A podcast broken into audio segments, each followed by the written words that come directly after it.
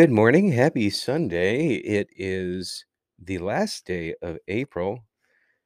And although it just seems like the year started, we are a third of the way now done with 2023. Amazing. Where does the time go? I love doing this early in the morning, this time of year. The sun rises right over the Catholic Church, right outside of the Studio 1A window here. And it's, uh, it's always it's always a cool thing to see. And this morning they had there was the uh, uh, kind of like misty clouds. They, they were hanging around like uh, I don't know 800, 500, 800 feet, not too far off the ground, but not quite fog. That made for a really neat display this morning. we start out today in Psalm 54.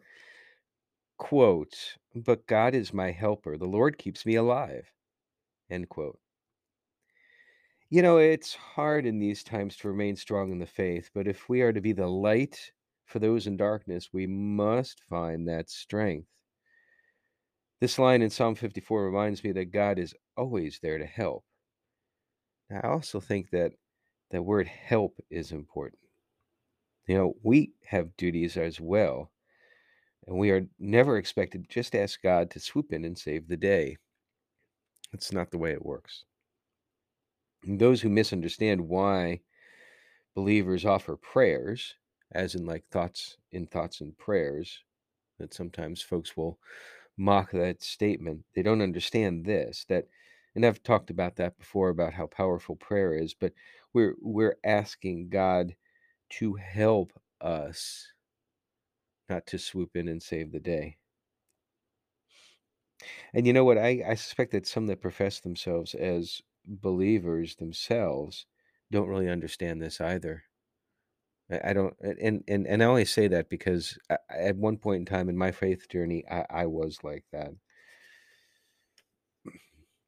But it's part of the reason why I do this. We can continue to learn, share, and grow together. Now we start out in John 2, and this is the first miracle of John, and it starts with a transform a trans transition statement. I always like pointing those out. The next day, and I, I was struggling to remember the next day from what. so I went back to John 1 to see where the next day is starting from. And I'm glad I did because I missed part of John 1 yesterday. Uh, I, I don't know if it was a glitch in the Bible app or a glitch in the Greg app or something along those lines, but um, I did miss that. So let's let's flip back to the rest of John 1. Now John instantly recognized Jesus. He saw the Holy Spirit descend on Jesus, kind of like a dove, I believe it, it it's referenced as. And John proclaims that this is the one he's been speaking of, the quote, Lamb of God who takes away the sin of the world.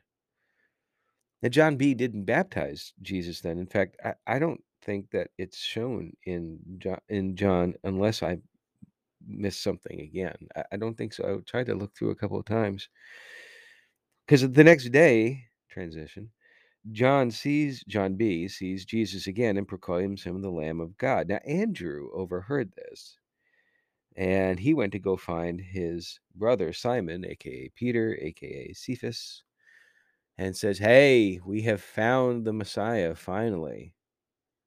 So, this is how, according to John, that uh, Andrew and Peter are drafted, if you will. And Jesus then goes to Galilee the next day, transition statement, and calls Philip to follow him. Philip told his brother Nathanael, whom Jesus called a genuine soul of Israel, son, rather, of Israel, a man of complete integrity.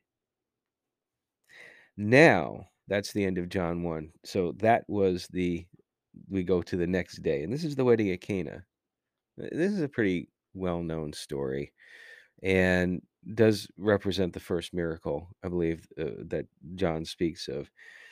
So Jesus is at a wedding, and so is his mother. It's interesting how John doesn't call her by her name, but obviously it's Mary. Now they're at a wedding.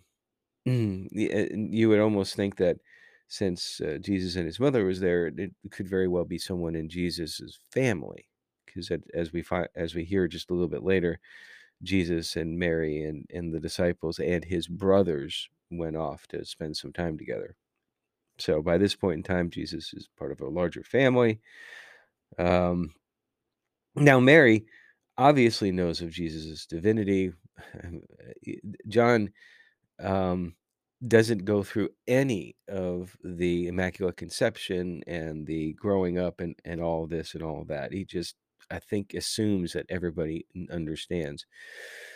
Because Mary says, Jesus, it's like, hey, you know, we're out of wine. There's a lot of people here. It's early in the night. That's not a good thing. And Jesus, like, it's not my time yet. But Mary kind of like, she's like, no, I think Jesus is going to do something. So she, she tells the servants, hey, just whatever my son tells you to do, just go ahead and do it. Well, it, it may not have been his time, but Jesus did. There's no transition statement, but it's probably almost immediately after. Told the uh, servants, like, hey, there are six stone water jugs used for ceremonial washing. Fill them with water. And they did. And these things hold 20 to 30 gallons of water. And Jesus changed that water into wine and not the cheap stuff either, the really good stuff. And because uh, one, the, one of the partiers, the guests or the head guest or something along the lines dipped a cup in when the servants brought out these more jug or jugs of wine the the guest is like wow you know usually it's like folks like you know uh, will serve like the good stuff at first and then the cheap stuff as people start to drink and and, get affected by it but it's like you held on to the really good stuff for later. And think about how much how much wine we're talking about here. If each one of those jugs could hold 20 to 30 gallons and there's six of them that's 120 to 180 gallons of wine I would imagine that was a pretty happy celebration. Now, after this miracle, the disciples believed in him. I, I count the current list at four because let's just recap. We have Andrew, then Peter, Simon, Cephas. So that's two. And then Philip and Nathaniel. That's four. And then you probably would have to add John at the very least at this point in time because John, not John B, but John as an author, John here, uh, he's relating all this as if now he could have been told this. So, but I get the impression that John is recanting the um, the wedding at Cana story as a firsthand witness. Could be wrong. Anyway, so so now the um, after the wedding, as I mentioned before, Jesus stayed with Mary, his disciples, and his brothers. No number of brothers given in Capernaum for a few days. That's all that John says about that, but think about that, it's like after the wedding, they go out, and and think about what the conversations would have been like. It's like, "Jesus, how did you do that?" It's, "Well, I can't really tell you now," or, "Let me tell you a little bit," or I mean, I don't think that the changing of 120 to 180 gallons of water to wine was going to go unnoticed and not discussed in those conversations. That's just me. if I was there, I would ask. Um now, the next day no, I'm sorry. The transition statement here is when it was really nearly time for the Passover celebration. So there's there's really no definitive uh, indication of how long after the wedding at Cana to the next scene in John 2 uh, is. You imagine it's probably not that long of a time, but it, it's probably not the next day. so we're at the temple, and I guess you would imagine that um, this is probably the first. Well, I was going to say the first time Jesus ever went to the temple during Passover, but maybe now it's his time to relate to what he said at the wedding at Cana, because he did something that uh, you would imagine that he hadn't done before because it wasn't spoken of, and that's he chased all the merchants and the money changers from the temple, saying that they defiled it, basically and think about it. The, reason why they're there is that you get people coming to Jerusalem to the temple uh, for the Passover celebration, as they're required to by Mosaic law. They're required to bring sac- sacrifices, but it often doesn't make sense to bring animals on that long journey. So they would basically just buy animals when they got there and and use them for the required sacrifice of whatever they had to sacrifice for and they most likely had currency that is different than what's there and that's why you have the money changers and so what i get from this is that now this has become a profit operation for these folks that people are making money off of those coming from the passover and doing their their duty by the by the law and that's not good in the eyes of jesus. Now um, the disciples noted that it, they referenced Psalm 69, which is uh, "Passion for God's house will consume me." As a, I'm assu- I, ha- I didn't go back to Psalm 69, but I'm assuming that the context is in that of the Messiah. I'll have to check that later. Well, anyway, he's challenged by the Jewish leaders, saying basically, "By what authority do you do this? I mean, you know, who who are you to say how we're supposed to do this?" And they wanted to know some sort of a miracle because I think that the insinuation was that this is my father's house. This is I am I am something special. Maybe the Messiah Jesus is trying to convey. But they're like, well, if you're so good and so so hoity-toity and so authority driven, show us a miracle. And Jesus responds with, um, as a sign, he'll rebuild the temple in three days. Now, physically, the temple took 46 years to build, but that's not what Jesus is referring to. And John points this out. Jesus is referring to his own body. And later on, the disciples will remember exactly that Jesus said this when they go to the tomb, and then three days, on the third day, he he's his body is not in the tomb. Now, at this point in time, people began to trust Jesus, but um, it's kind of interesting the way John says this. Jesus didn't really trust in people, but I- I think that that's not a negative statement. It's just a statement to then relay the fact that, quote, no one needed to tell him about human nature, for he knew what was in each person's heart, end quote. I remember what I talked about yesterday when we were talking about, I think it was Psalm 52, and I'm just scooting back a little bit here. Um, and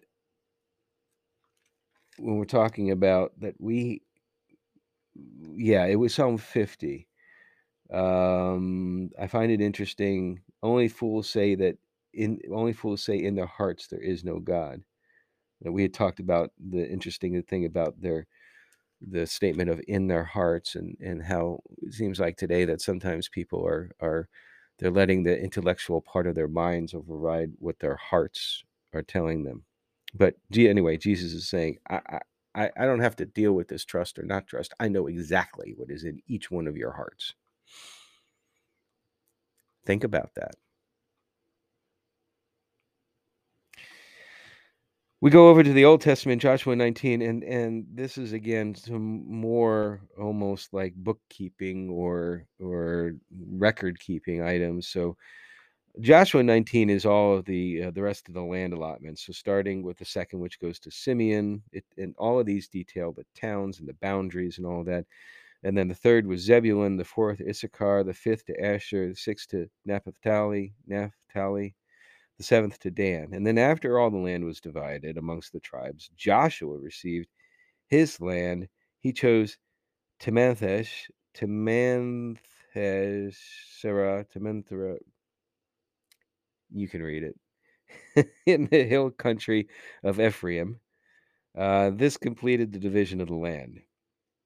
And then Joshua 20, the Lord told Joshua to tell the Israelites to designate the cities of refuge, as we've previously talked about, basically where folks can go near a city if they are if they are accused of of killing and until they get to trial to determine whether or not this is a murder or not and because there is that distinction between killing and murder um, all the instructions are reviewed and the cities are listed and then we go over to joshua just the first part of joshua 21 1 through 19 the towns in the pasture land for the levites are listed these are out of their own grants the israelites israelites own grants of land and that's it for today. I hope you have a wonderful rest of the Sunday, rest of the weekend. Get ready for a great week on Monday coming up. We'll see you then and live today as if the king is coming back today. Thank you.